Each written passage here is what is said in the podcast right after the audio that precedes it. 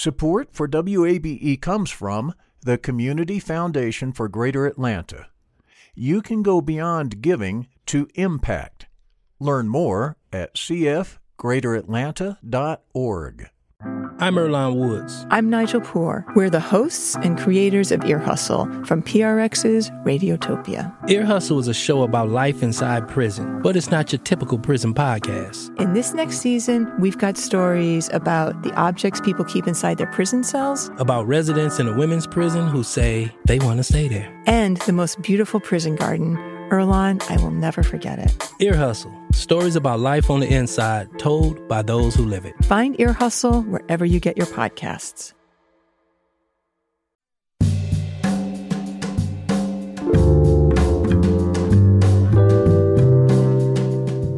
From WABE in Atlanta, this is Closer Look. I'm Rose Scott. Coming up on today's show, runners, walkers, and wheelchair participants, they're all gearing up for the annual Peachtree Road Race. Well, we'll, we'll meet some of those folks, including a first time runner who's been training and her coach who ran in the first race back in 1970. And it's likely that they all of those participants will be facing some record-breaking heat as it hits Atlanta and across the South. What you should know about the dangers of heat exhaustion, not only for yourself but also for your family pooch. Those conversations in just a moment. But first, this: the Georgia Supreme Court has overturned the murder conviction of Justin Ross Harris for the death of his toddler son Cooper, who was left in a hot car. This case gained international attention back in 2014. There's lots of analysis to talk about regarding this. I want to go ahead and welcome in WABE legal analyst and criminal defense attorney Paige Pate. Paige, welcome. Glad to have you back. Thank you, Rose. Great to be with you. First of all, Paige, your overall reaction to the state Supreme Court overturning the murder conviction here? I think it was the right decision. Obviously, Justice Nahmias spent a lot of time going over every single evidentiary issue, all of the facts in the case, uh, also all of the legal issues and arguments from both sides. But at the end of the day, I think what the court is telling uh, the trial judge in this case and the state, the prosecution, is that you cannot try two separate cases in the same trial.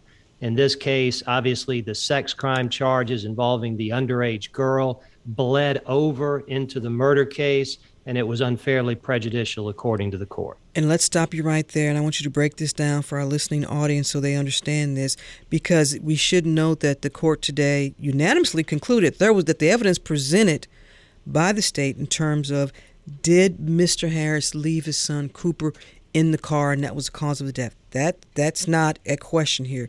It's the joining of the other charges which relate to uh, Mr. Ross's activities uh, and p- perhaps extramarital affair. I'm not sure there with this with uh, another person here. That's what you were talking yeah. about. Yes, and I'll I'll add one detail to that. The court did say there was sufficient evidence to convict Harris of the murder charges, but it wasn't overwhelming evidence. Mm-hmm. And that's why this prejudicial evidence from the sex crime charges may have impermissibly affected the jury's verdict in the murder case. So there was enough evidence, and there's enough evidence to retry him for the murder case, but it wasn't so overwhelming that this other stuff didn't matter. It did. Based on me, just how often is through, and you've obviously been on on the side of this in terms of with defendants.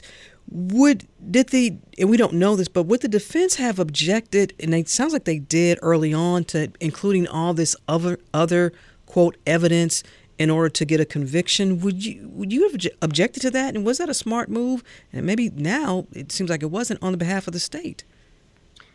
Yes, a um, lot to unpack there. This was a big issue before the case went to trial. I mean, obviously, Harris was charged initially with cruelty to children and felony murder, but as they continued to investigate the case, especially uh, the messages on his phone. Then they realized there were other crimes here that they could charge him with. Mm-hmm. The defense, of course, jumped up and down and said, wait a minute, that's a different case. You can't bring that into the murder case.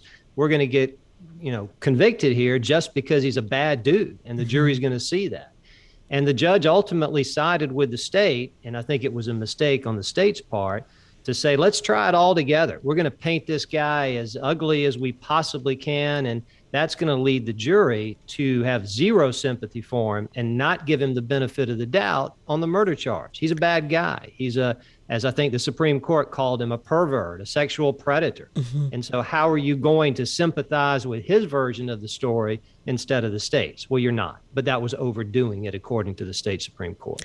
So, it appears then that the judge could have, we could have maybe avoided having this outcome had the judge said, no, that is not admissible. Let's stick to the facts that relates to the death of the toddler. Yeah, the defense said this is a separate case. Let's have a separate trial. You want to convict him of having a, a, relationship with an underage female? That's fine. Try him in that case, convict him. But the murder case doesn't have anything to do with it. Sure, allow the evidence of the text and the messages that occurred on the day Cooper died. State Supreme Court said that's fine. The judge said that's fine. But that's it. All of this extraneous stuff, these images of his erect penis, it, it was just way too much. And there's no way the Supreme Court could say the jury wasn't impacted by that. It's likely they were. Now, Justice Charlie Bethel, in, a, in the partial dissent, joined by the other justices, said, quote, they believe the state was entitled to introduce, and I'm reading here in detail, evidence of the scope, extent, and nature of the, quote, truly sinister motive it ascribed to Harris, and therefore the trial court did not abuse its discretion in allowing the state to produce the evidence at issue.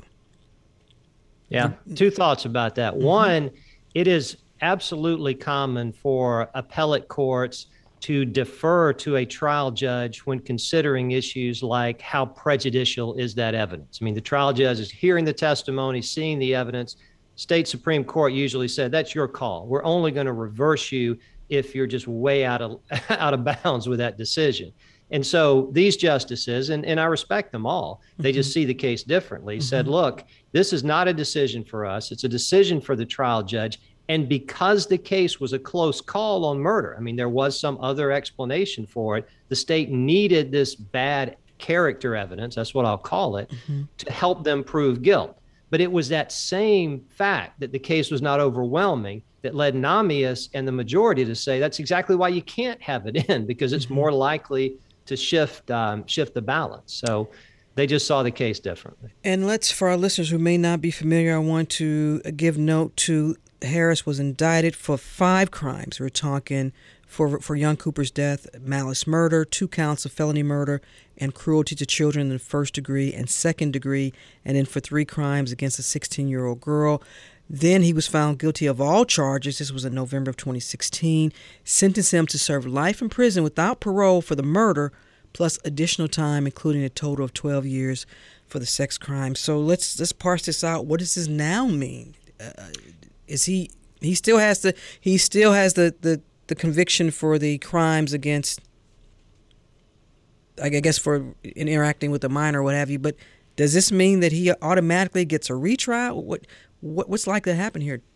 Yeah, great question. First thing, and I, I think a lot of people are interested in this Justin Ross Harris is going to stay in prison. He's not getting released from prison as a result of this decision. He's got a 12 year sentence just on the sex crime charges that he's got to serve. Mm-hmm. But it's now up to the district attorney of Cobb County, the new district attorney of Cobb County, to determine whether they're going to retry Harris on the murder charges. It's his decision and his decision alone. The mm-hmm. Supreme Court can't tell him what to do. Um, the attorney general can't tell him what to do. That decision is on his desk, and he'll have to make it at some point. Well, then, in making that decision, Paige, if you can, for our listeners, what then must this DA consider? Just the evidence well, they've had before. You, remember, you can't bring all this other stuff back. Yeah, no, it, it it's a there are a lot of different factors, mm-hmm. and what weight he puts on what factor. Obviously, that's just kind of who he is, and mm-hmm. we'll see. Number one, it's expensive. Mm-hmm. Um, if you'll remember last time, they couldn't try this case in Cobb County because they couldn't get an impartial jury, mm-hmm. so they brought it down to Brunswick. Uh, that's expensive. Bringing all the witnesses, the prosecution team, the defense team, court staff, costs a lot of money, inconveniences a lot of folks. Uh, the other thing he's going to have to consider is this is a very high profile case. I mean, 99% of the cases a DA deals with, nobody pays attention to except mm-hmm. the defendant and the families of the victim, perhaps. Here, everybody's going to be watching. And for a brand new district attorney, it's an important decision. You don't want to be perceived as someone who's not going to fight for justice when a child has died, but you also don't want to be perceived as someone who's going to try a case where maybe another resolution is possible, maybe a plea deal. Mm-hmm. So I think all that's going to be on the table and he'll have to decide. But my prediction he's going to try him again on the murder charges. Is there a timeline that would need to be determined before the, for the DA to say, look, we're going to try him again or, or not? Because there is not a due process here. there is. Now, a lot of people may think, well, what about double jeopardy? He's already gone to trial. Well, he was convicted, and the Supreme Court found there was sufficient evidence to support those convictions. So it's not double jeopardy to try him again for the charges um, that were overturned. Um, the second issue is how long can he wait? Because he's in custody, he's serving mm-hmm. a prison sentence. But this is not like somebody who's being held without bond on a case they haven't been convicted of yet. That's a more sensitive issue. You got a right to speedy trial in that case because you're in custody but without a conviction. Here, you've got a conviction. It may not be for murder, but he mm-hmm. is still serving a legal sentence in prison. So you don't have to get him to trial next week or next month. Uh, I anticipate it'll take at least a couple, three months for them to sort through the pretrial issues and make this decision and then get back on a trial calendar. Might his defense then ask for some type of maybe court monitored court monitored situation where he is released and, and maybe on house arrest or something like that because you don't want to lessen the charge against the, the, the teenager here, but he is not his conviction for murder has been overturned. Is there any loophole that his defense could possibly use to get him out while he awaits this other decision? No way. No, no way in the world. I mean, he was denied bond initially before he was convicted of murder. So mm-hmm. just the fact that there are pending murder charges against him or, or will be, or actually are. I mean, the, the convictions have been vacated, but understand that doesn't mean he can't continue to, to be charged with murder. He is now charged with murder. Mm-hmm. So it's just as serious as it was before he was convicted when the judge did not grant him bond then. Plus, now he's serving an actual legal sentence that's been affirmed by the state Supreme Court. So he's not going anywhere for a while. Paige, what is the, the precedent set here and moving forward? I know there are a lot of folks who've been watching this, and there are often, we hear cases where evidence is presented in terms of a person's character, a person's habits, things of that nature to support. I mean, this isn't anything new that the state prosecutors bring this type of evidence, but this is so clear cut for this particular case. There's a precedent set here. Yes, I think this decision, and, and I think Justice Nahmias and the majority knows this, and that's why you saw it um, really laid out in in great detail for a hundred plus pages. The the rationale yeah. behind the decision it's critically important and it will be important going forward. Um, it is very common for a prosecutor to try to make the defendant look as bad as possible. You got bad evidence, character evidence, some other case, this dude's done something wrong in some other situation. Bring it all in because obviously the jury's not going to like the person. Mm-hmm. And then you lose that benefit that you're supposed to have under the law of being presumed innocent before you're found guilty beyond a reasonable doubt. You walk into a trial with all this bad character stuff hanging over your head, you kind of lose that presumption. So it's critically important um, that the court said, look, there, there are limits to what you can do here. And in a case where it's a close call, mm-hmm. now, obviously, if they had evidence, direct evidence of intent, you know, like, like he shot his son and they found him with a gun in his hand, that's a different case. But in a close call, any bad prejudicial evidence relating to character can be very harmful. That's what they said here. Mm. Paige, before we let you go, I also want to get your thoughts. Of course, we're everyone's waiting for the Supreme Court, the state, the, our nation's highest court here, in terms of Roe v. Wade. What do you make of all this? You and I haven't had a chance to talk about this, but just your take on this. Well, it's going to create a patchwork of inconsistent laws and decisions in, in 50 different states. It's going to be a mess to sort out. I don't think it's over as far as protecting uh, the right to choose for a woman within certain reasonable time periods. There are state constitutional protections that may apply. You're going to see these new state laws challenged again, even if the federal constitutional question has been resolved um, by the Supreme Court Um, but some of these laws that are being proposed, like making it a criminal offense to counsel someone on an mm-hmm. abortion, uh, to help someone maybe schedule um, a procedure or travel out of state to a place where it's legal, making that a criminal offense in the state where it's illegal. I mean, that's just going to be problematic. You got prosecutors who don't want to bring the cases. Mm-hmm. You got some states saying, well, we're going to override that and let the attorney general prosecute. It's going to be a mess. And the biggest problem is it's going to be inconsistent. And that's mm-hmm. going to be unfair to a lot of people across this country who don't have the means and the ability to simply hop a jet and go to New mm-hmm. York. Uh, WABE legal analyst and criminal defense attorney Paige Payton. Paige, when that decision does come down, we'll probably have you on the program. Thank you for taking the time. Absolutely. Thank you, Rose. You're listening to Closer Look here on 90.1 WABE from Atlanta. We're back in a moment.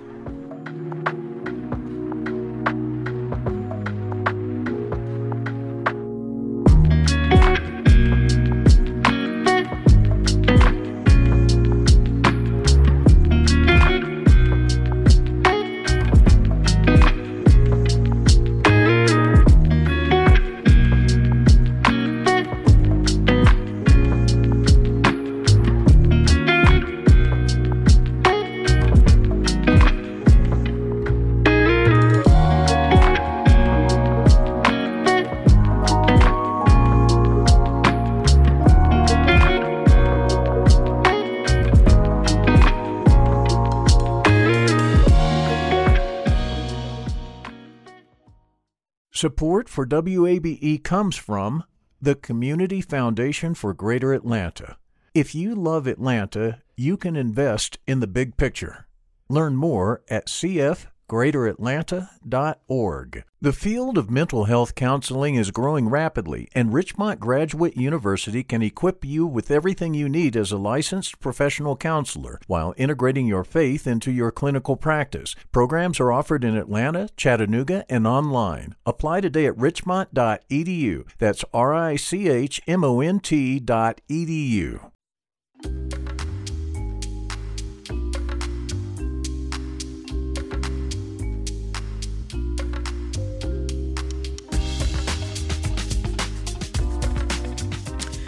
And from WABE in hot Atlanta, this is Closer Look. I'm Rose Scott. At the time of this broadcast, here, today, this is today's forecast for Metro Atlanta. Sunny and hot with a high near 99. there you have it. And there will be more hot days to come. And as we all know, with extreme weather conditions, it's also time to take health and safety precautions. Join me now with more is Dr. Sylvia E. Morris, a physician with Kaiser Permanente and a contributor for the U.S. News and World Report's medical school admissions blog. Dr. Morris, welcome. Good afternoon. Great to be here. And we should note before our conversation begins, while Dr. Morris is well qualified in discussing today's topic, as always, we say you should consult with your own primary care physician do not say Rose Scott said I don't have to drink a lot of water. By the way, I'd never say that, so that's why you should consult with your own primary care physician. Dr. Morris, how you staying cool? Man, I'm really just trying to uh, stay in the air conditioning and drinking lots of water. Let's talk about. Let's begin with water because people say, "Well, how do I know how much water I should be drinking? It's hot. I'm inside. Does it mean I don't have to drink as much water?" Do you hear? How often do you hear that? Get that question. Yeah, I do hear that. People are just very confused, but simply the old adage of eight to 10 glasses of water every day still works. Uh, if you're going to be outside exercising or if you work outside, then definitely you should drink more water. And I want to get to this as my producer Daniel Razel is drinking water, and I, I want to be honest because I think as the the host and as someone who I think people you know, have some respect for. I do not drink enough water and I need to be better about that. So, as of right now, and my team is looking at me, I pledge, I'm raising my hand to drink more water. I will do that. But let's begin with a couple a couple of definitions here. Uh, first, let's start with heat exhaustion and the difference between that and heat stroke. So, heat exhaustion is anytime someone is kind of overcome by the heat. So, your heart rate might be up, you might be breathing a little bit faster, you might feel nauseous. Heat stroke is just a continuation of heat exhaustion. Uh, and those patients have um, dizziness. They may not be as alert and oriented as we say, or appropriate. They may act confused. Mm-hmm. They may have seizures. But I don't want people to get too caught up in the definition. Okay. I want people to be aware of how dangerous the heat can be and to make certain that we started out this conversation about talking about water, the mm-hmm. importance of staying hydrated, and then also being in a cool environment a cool environment. And we should note that for some populations, and we're not just talking about you know folks over a certain age, but also little one is little ones as well. But are there some symptoms that we should be looking out? Let's start with our, our, our littlest people. Um, you know, because kids love to go outside and play and running around and it's hot and they're, you know, they're having a good time. So they may not be aware when something is happening with their body. So particularly for our little ones, let's say our under teens, let's say 13 and under, um, what should we be looking out for in terms of if they may be experiencing um, some type of, of heat related uh, stress? So definitely with the smallest children, they may have a heat rash. So they hmm. get this sort of um, pimply rash all over their body. Uh, that might be one sign. Uh, definitely with teenagers, I worry about, um, you know, people who are doing lots of activities. It might be some type of sports activity. Uh, and they simply might just be thirsty. Mm-hmm. Uh, they will be sweating profusely and uh, just feeling a little bit nauseous and not quite right.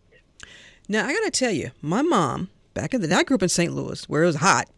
And it's there hot. were times when she would say, No, you can't go outside and play. She said it's just too hot. Um, do you think parents or and caregivers or folks should just be mindful of that too? That maybe sometimes it is just too hot for the kids to be outside playing. Well, you know, your mom is always right. Yes, Lord. Uh, and Definitely. So, what I want parents to do, and really anyone, uh, to check the weather. And on your phone this morning, before I went out for a walk, I looked at my uh, one of my weather apps. It told me how what the temperature was. It told me what it felt like. Mm-hmm. So the temperature before we came on was 92. It felt like 96. Mm-hmm. And then it also tells me the humidity the importance of the what it feels like and the humidity because that says to me well can my body appropriately respond to the heat? Mm-hmm. if it's too hot if it's too humid then we don't sweat appropriately. And then what happens is we can be overcome by the heat heat exhaustion heat stroke. And dr morris we should note too because often on some type of pres- prescribed medicines it does say that um, this medicine may have some type of adverse reaction if you are in some extreme weather condition. So, if folks are taking some particular medicine for a particular condition, they need to take note of that as well, correct? Absolutely. So, anyone that may be on a diuretic or as people call a water pill mm-hmm. for their high blood pressure, uh, then they may be at more risk for having dehydration. But I don't want anyone to run out and stop taking their water pill. Right. Uh, I want you to have a conversation with your doctor and then also be very mindful about trying to stay in cooler environments. If you don't have access to air conditioning or your AC goes out, then go to a cooling center and you can uh, look uh, for at your various counties and cities to find out where those are located. I have a friend who just texted me. Um, she is a avid gardener, and she said the doctor is going to make me stay in, but I love my plants. You know that, Rose. Let's talk about if you are going to be out, and also what type of protections you need to have for your skin. Well, if you're an avid gardener, then you probably are watering early in the morning or late at night. Uh, you are not. I think she's doing that. I don't know. Her, uh, her flowers of... look pretty good to me, so I'm assuming she does a pretty good job. I can imagine, but I want her to wear a hat, uh, and definitely sunblock uh, is important. But again, checking the weather mm-hmm. and what it feels like before you go outside. Just sort of make a plan for okay, if I'm if I have to be outside, then every 15 or 20 minutes, I'm going to go into a cool environment. Mm-hmm. I'm going to drink some water. And Dr. Morris, I noticed you said sunblock. Now, sister like me, I'm gonna use a sunblock, but I know some folks want to get that nice tan. I don't need one. I, I got a nice natural tan here, but sunblock is important. And if you are going to try to get a tan too, you should have. I guess the the lotion also has a certain type of something in it. I can't remember what it is, but. SPF. There you go. Uh, at least S- SPF of at least 30. Uh, and it is uh, certainly those who wish to tan. I too have a natural tan. Uh, we want to make sure that we protect ourselves uh, from the sun because the UV rays in the sun can cause wrinkling, and nobody wants to uh, have excessive wrinkles. You mm-hmm. know, aging wrinkles might be okay, but we don't want to be excessive, have excessive wrinkles. And then, really, more importantly, is the risk of skin cancer uh, mm-hmm. as related to UV light. Dr. Morris, I have a listener who just sent me an email, wants to know in terms of the eight to 10 glasses or the eight to 10 ounces of water a day, are health drinks advised? Because they always advertise, as she writes, they advertise health drinks as, you know, being a great uh, hydrated, hydrated drink for folks.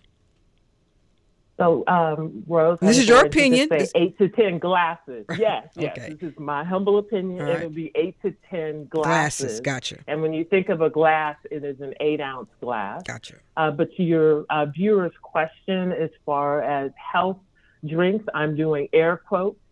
uh, I worry about the sugar yeah. in the health drinks, but certainly uh, for the little ones, we want to encourage them to drink uh, to stay hydrated. So sports drinks um, would be acceptable, especially on really, really hot days. Mm-hmm. Uh, but for those of us who are worrying about our waistline, uh, I want us to drink water. You can put some cucumber in your water, uh, your favorite citrus. I always have limes around my house. Mm-hmm. Uh, so let's try and, and do that. Do you are you also because we have some on my team? I have some avid bikers here, and I want them to enjoy biking. Uh, but do you also suggest too that perhaps they be cautious about you know when they're biking as well? Because I'm gonna put them on blast here. My producer Daniel loves to just bike all over Metro Atlanta. I mean, if he could, he'd go from here to Texas. Um, and I and being who I am, I'm I'm always saying, Daniel, be careful. Um, but do you want? Do you suggest that with some folks? Let's be mindful and maybe if you can limit some of the activity because it's hot outside. Let's just be really clear. It's hot.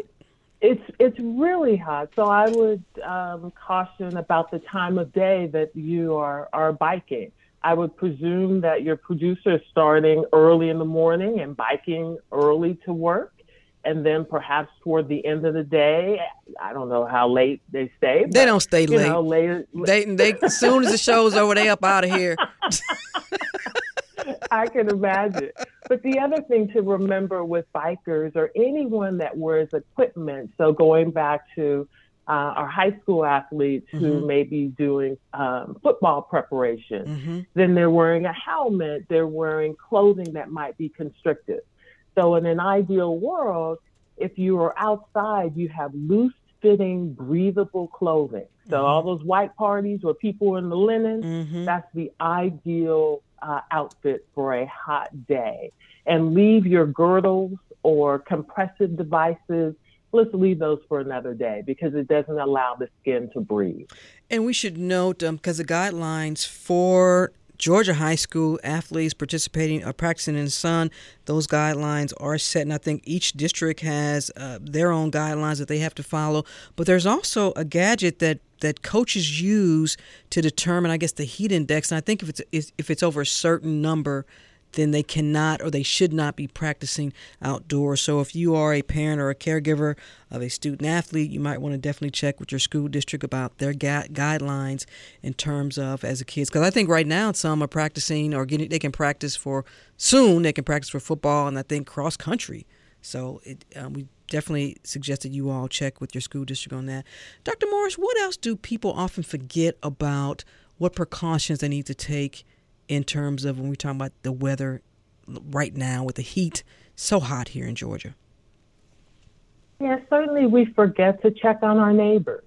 Uh, so if you have elderly neighbors, uh, you want to make sure that they have their AC on or that their AC is functioning. And if not, then can they go to a cooling center? Do they have another family member that they can call and go to?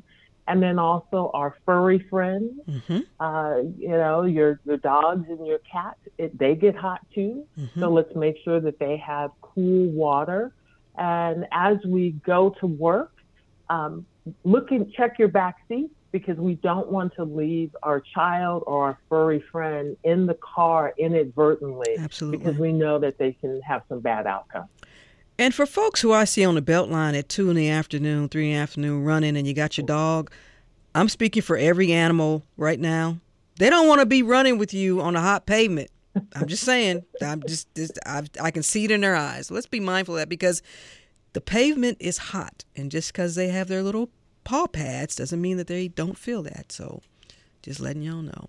Uh, Dr. Morris, they do kind of look you look at you strangely when you walk by them, you know, like help me. Yeah, because I'm looking at them like if I could, little furry person, I would help you, but you know, that's against the law to take someone's pet. But we should, but people should be mindful of that. And also, too, in our next segment, as I'm going to speak with uh, participants in this year's Peachtree Road Race, um, some f- uh, in terms of gearing up the night before or leading up to that race and what suggestions do you have for all our participants and drinking water? And, and some people say they drink they have fruit and they have energy bars. Do you recommend that as well?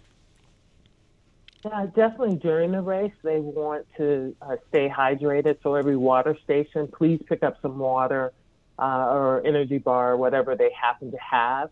But before the race uh, a week out, you have to get your body acclimatized or get used to all of the heat mm-hmm. and make sure that you uh, are practicing good hydration beforehand.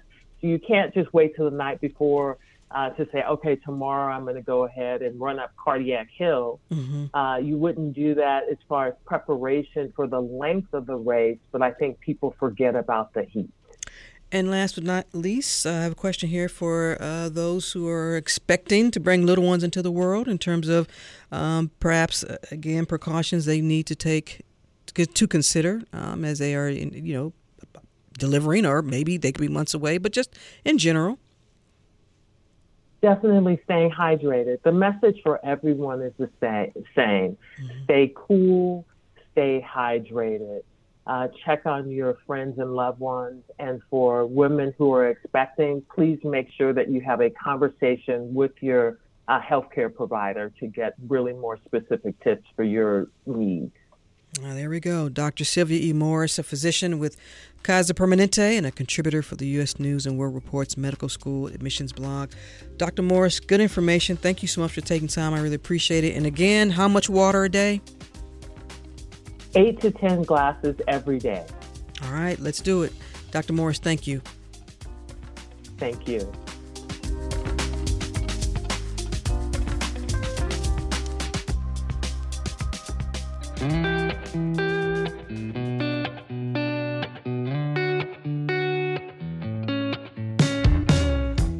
And Closer Look continues now here on 90.1 WABE from Atlanta.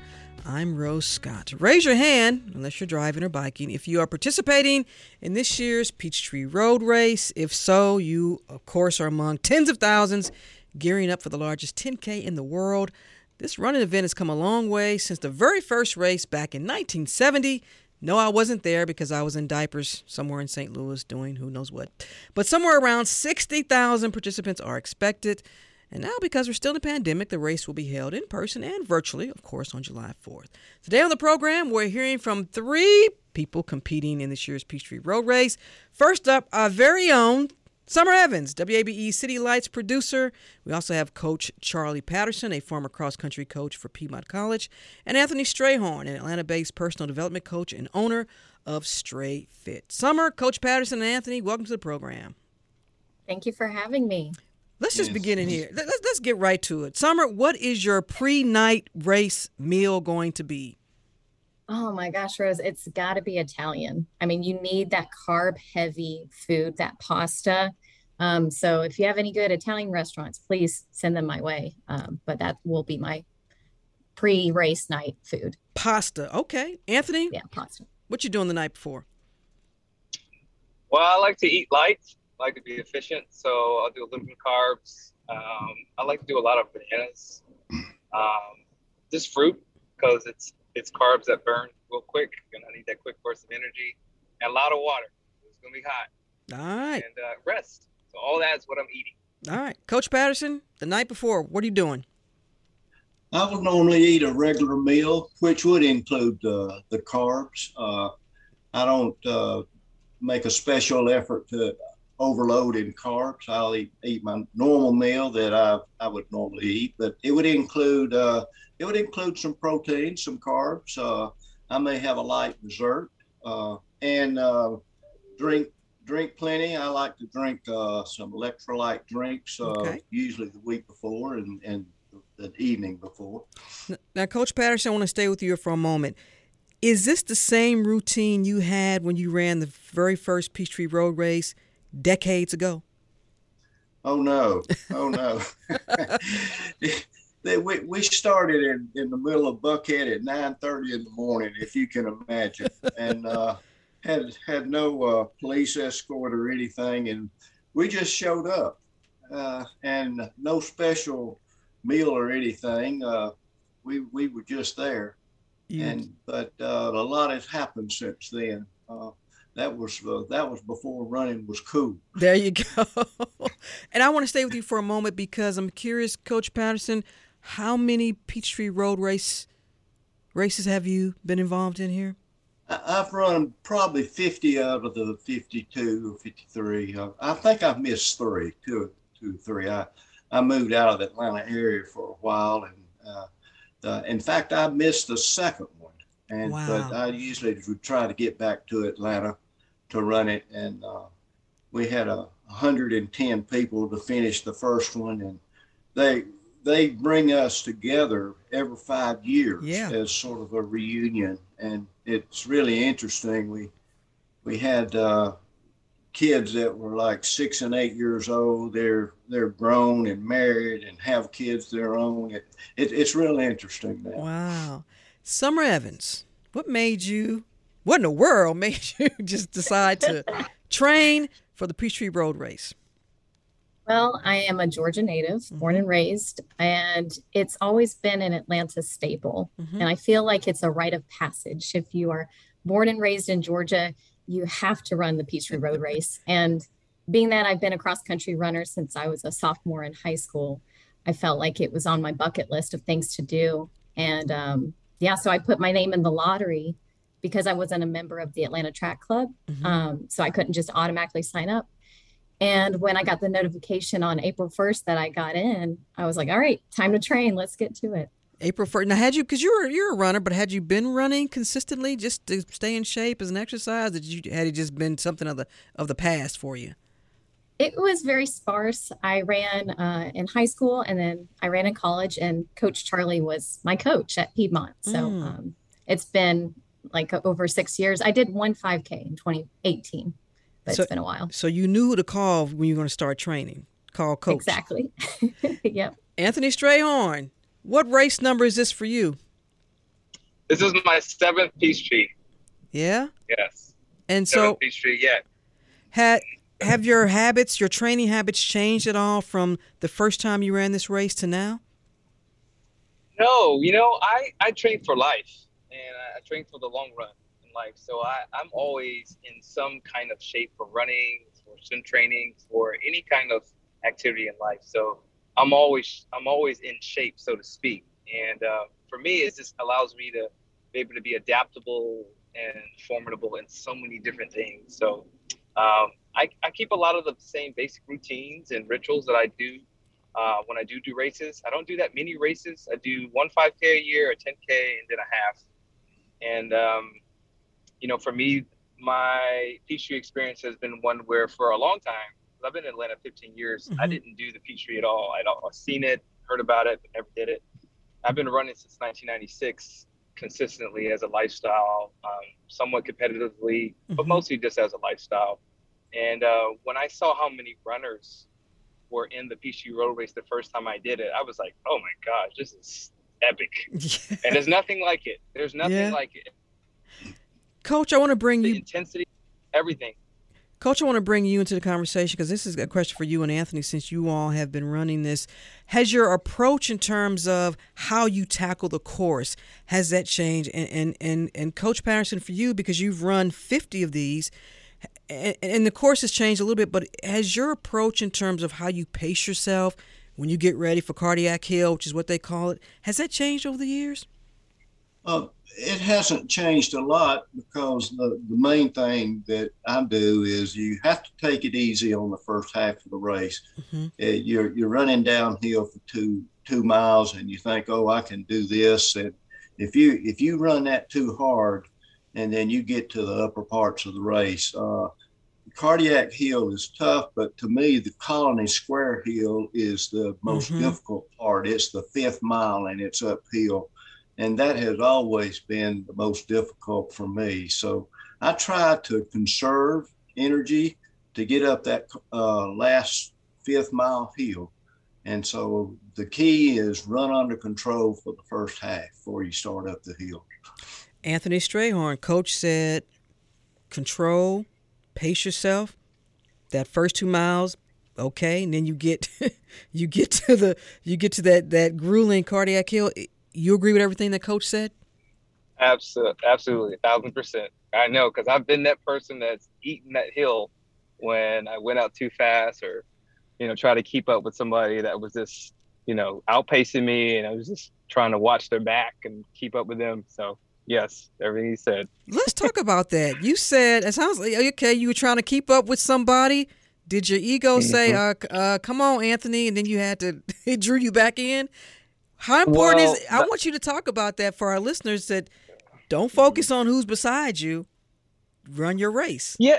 Run your race. It's really important to find like your sweet spot. Like you practice what, you know, my thing is always practice what you, you know, you've been doing already. You know, if you've been running a, a six minute mile, then try that and practice that. Stay in that zone. If you, if, but if you find yourself, I'm not sure what kind of watch this the people listening will have, but it's it's great. It's great to have a GPS watch because it helps keep keep your clip. Um, but if you find yourself running a 550 and you're at the first mile, like you might want to scale it back 10 seconds. Mm-hmm. And so that you know, because that that extra push is going to compound. And so one thing about the PSU road race, the first 5K is nets downhill, like Coach said. But that when it it kick, it kicks up after that first 5K, and it and it starts to climb up some more. Mm-hmm. And then when you turn on to 10th, when you turn on to 10th Street, and you think you're done once you hit once you cross over Piedmont, and it's like, oh no, that long stretch from mm-hmm. Piedmont all the way down to Charles Allen. Mm-hmm. It seems like like a day, like it takes forever to get down there, and I, that's where I kick the most. And I swear, I'm just like I have, I'm gassed when I'm done. and so if you don't if you don't pace yourself, you could wind. I mean, you could pass out. You know. Yeah, we don't want that. Out Peachtree Road race. Yeah. We don't want that. Yeah. So I think pace is every, and also I think too is just controlling your breathing, mm-hmm. really controlling your breathing, and really being mindful about your internal conversation as you run. Like, are you running with light thoughts? Are you running with something heavy? Are you thinking too much? Are you thinking very just, just with less on your mind? I think that's a big thing. So. Summer, you heard yeah. what Anthony said. What have you? What adjustments have you been making? And I want to start with the mental because what Anthony talked about. And I got to be honest with you, Anthony, you're the first and I've interviewed a lot of folks about, you know, participants, you're the first person to talk about the mental aspect in terms of what's on your mind while you are participating. Summer, have you had to adjust or come up with some type of process for that aspect before we get to the physical part? Well, what's so in college, you are not allowed to run with headphones. So, or even in high school when you're running a race. Um, and a lot of people, that's what they do when they practice. They're listening to music, a podcast, what have you. So even early on in high school, I just had to learn to get my mind out of my body, what I was doing just then, because once you start focusing on this is exhausting, I'm dying, I want this to be over with, you're mentally tapping out of the race. Hmm. So now that I can wear headphones, I've been listening to this Nike running app and I have a coach in my ear, you know, kind of telling me how to take mile by mile. And that's been very helpful, um, especially since I'm not in college anymore. I don't have Coach Charlie right there.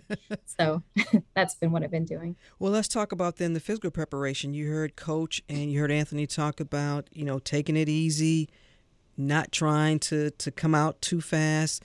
Have you developed a, a, a process that you think will work for you come July 4th? I've just been mindful of my pace. Um, I'm not trying to win it because this is my first one.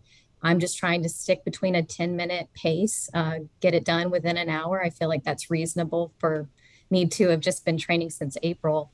Um, you know, and I did some lifting and stuff like that, but I haven't done a whole lot of running in the mm-hmm. years. Um, so that's what I'm going to try to stick to. It's just a 10 minute pace and be mindful of that through each uh, mile. Coach Patterson, should folks try to set goals by by the mile by maybe okay i want to have this type of pace by the time i get to cardiac hill eh, should they set those goals is that helpful and, and we're talking about for first time participants too i think uh, goals are important they just need to be very realistic uh, and then uh, you can set the, your pace but the, the pace will change according to what the terrain is. Uh, mm-hmm. For me, the Peachtree is acclimating to the heat. Mm-hmm. And uh, I run through every water spray. I take water uh, drinks at just about every every opportunity because my body doesn't handle the heat so well. Mm-hmm. And, uh, and, that's one of the things that uh, I'm sorry. That's okay. If the folks but, are trying to uh, reach you, that's okay. but uh, that's a, that's the most difficult part for me on the Peachtree is the heat. Now I do run with a heart rate monitor. Mm-hmm. Now, you know, with that new technology, you can really monitor yourself to know if you're overexerting too early. And uh, I will set targets for for heart rate. So with the additional heat and the hills, I, I back way off to, mm-hmm. to keep that in, in within the range. But targets are good, goals are good as long as they're realistic, and they have to change according to what that, that day is. If it's hot, you change your goals. Mm-hmm. Uh, for example, I was uh, doing well in my training and um, I contacted COVID about a week ago, so my whole strategy has changed for July the 4th. Mm. Uh, I will plan just to take it easy, have a good time, and just get through the distance. All right.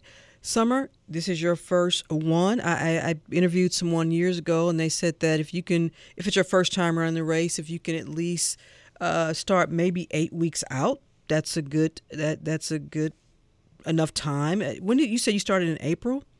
Yeah, April first. As soon as I saw that email that I was going to be in it, I put on my running shoes and ran 20 minutes and was dying. but now, Summer, was that was that the smart thing to do for the first time? Coach, you heard what Summer like, said, Anthony. I mean, come on now.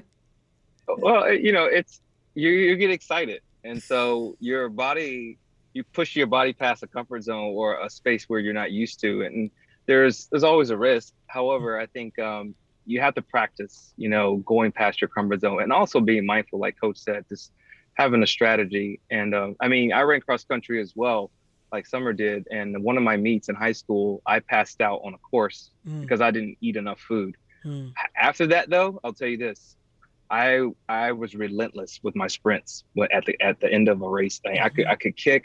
I didn't have a lot of fear that I would pass out or not be able to do it. So I'm not saying you go out and pass out. However, when you really get into what you're doing and what you love, there will be moments where a part of like the, the fearful side of you might die. And once mm-hmm. that dies, there's a new emergence of courage that yeah. you can really live in. And it really carries you beyond just running.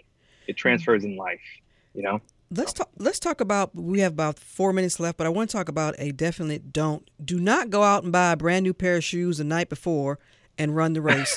I have had friends who said, "Yeah, I'm going to get these cool running shoes." And I'm like, "Uh, you may not want to do that." Anthony, tell them why. Well, because my experience with shoes that they're better when they're broken in. So if you have some old ones, actually it's better to run in your older ones because they're more broken in. They actually, when you strike, they spread more because the rubber, the sole is more loose. And uh, it takes a little bit of, it takes several runs and certain amount of miles to really to get that, that sole to loosen up and, and be more flexible. And that's really what you want for racing. You don't want a stiff shoe because your feet needs to like be able to you know relax and mm-hmm. spread when it when it when it strikes the ground. So I wouldn't advise wearing brand new shoes unless you're walking. Yeah, that's okay. But if you're running, I would advise just going with an older pair if you have some that are not too out of condition. You know. Coach Patterson, what do you? What's the one thing that you want folks to remember about this year's Peachtree Road Race, and especially if it's a first timer like Summer here? Have a good time.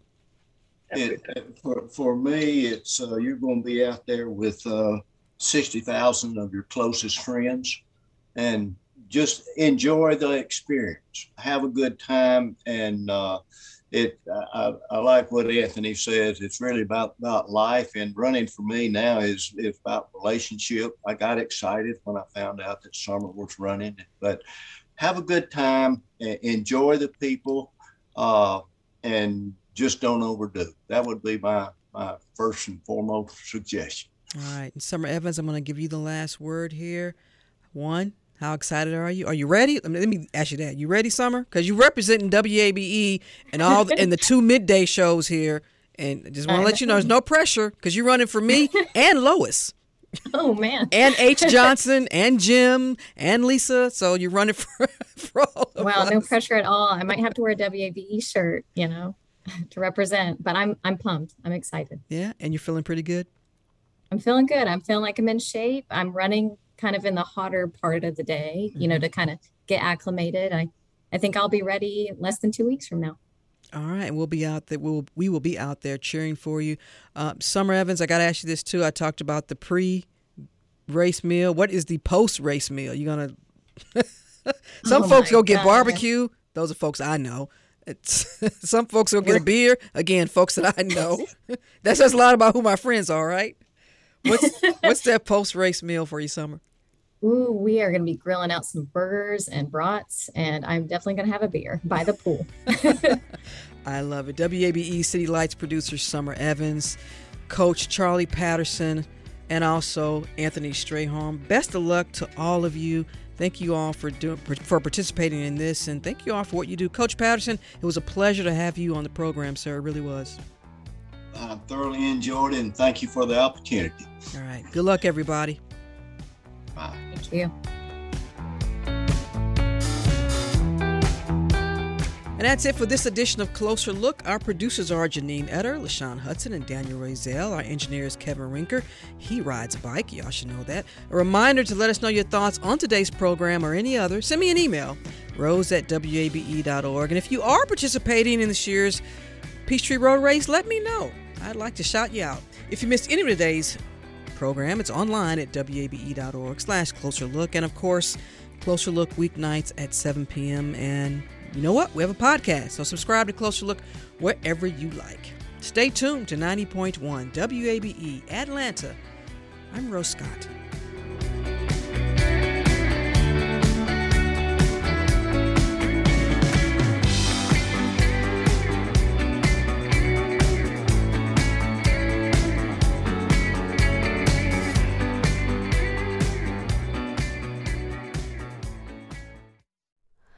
Hi, it's Terry Gross, the host of Fresh Air.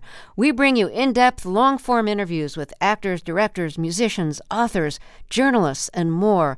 Listen to our Peabody Award winning Fresh Air podcast from WHYY and NPR.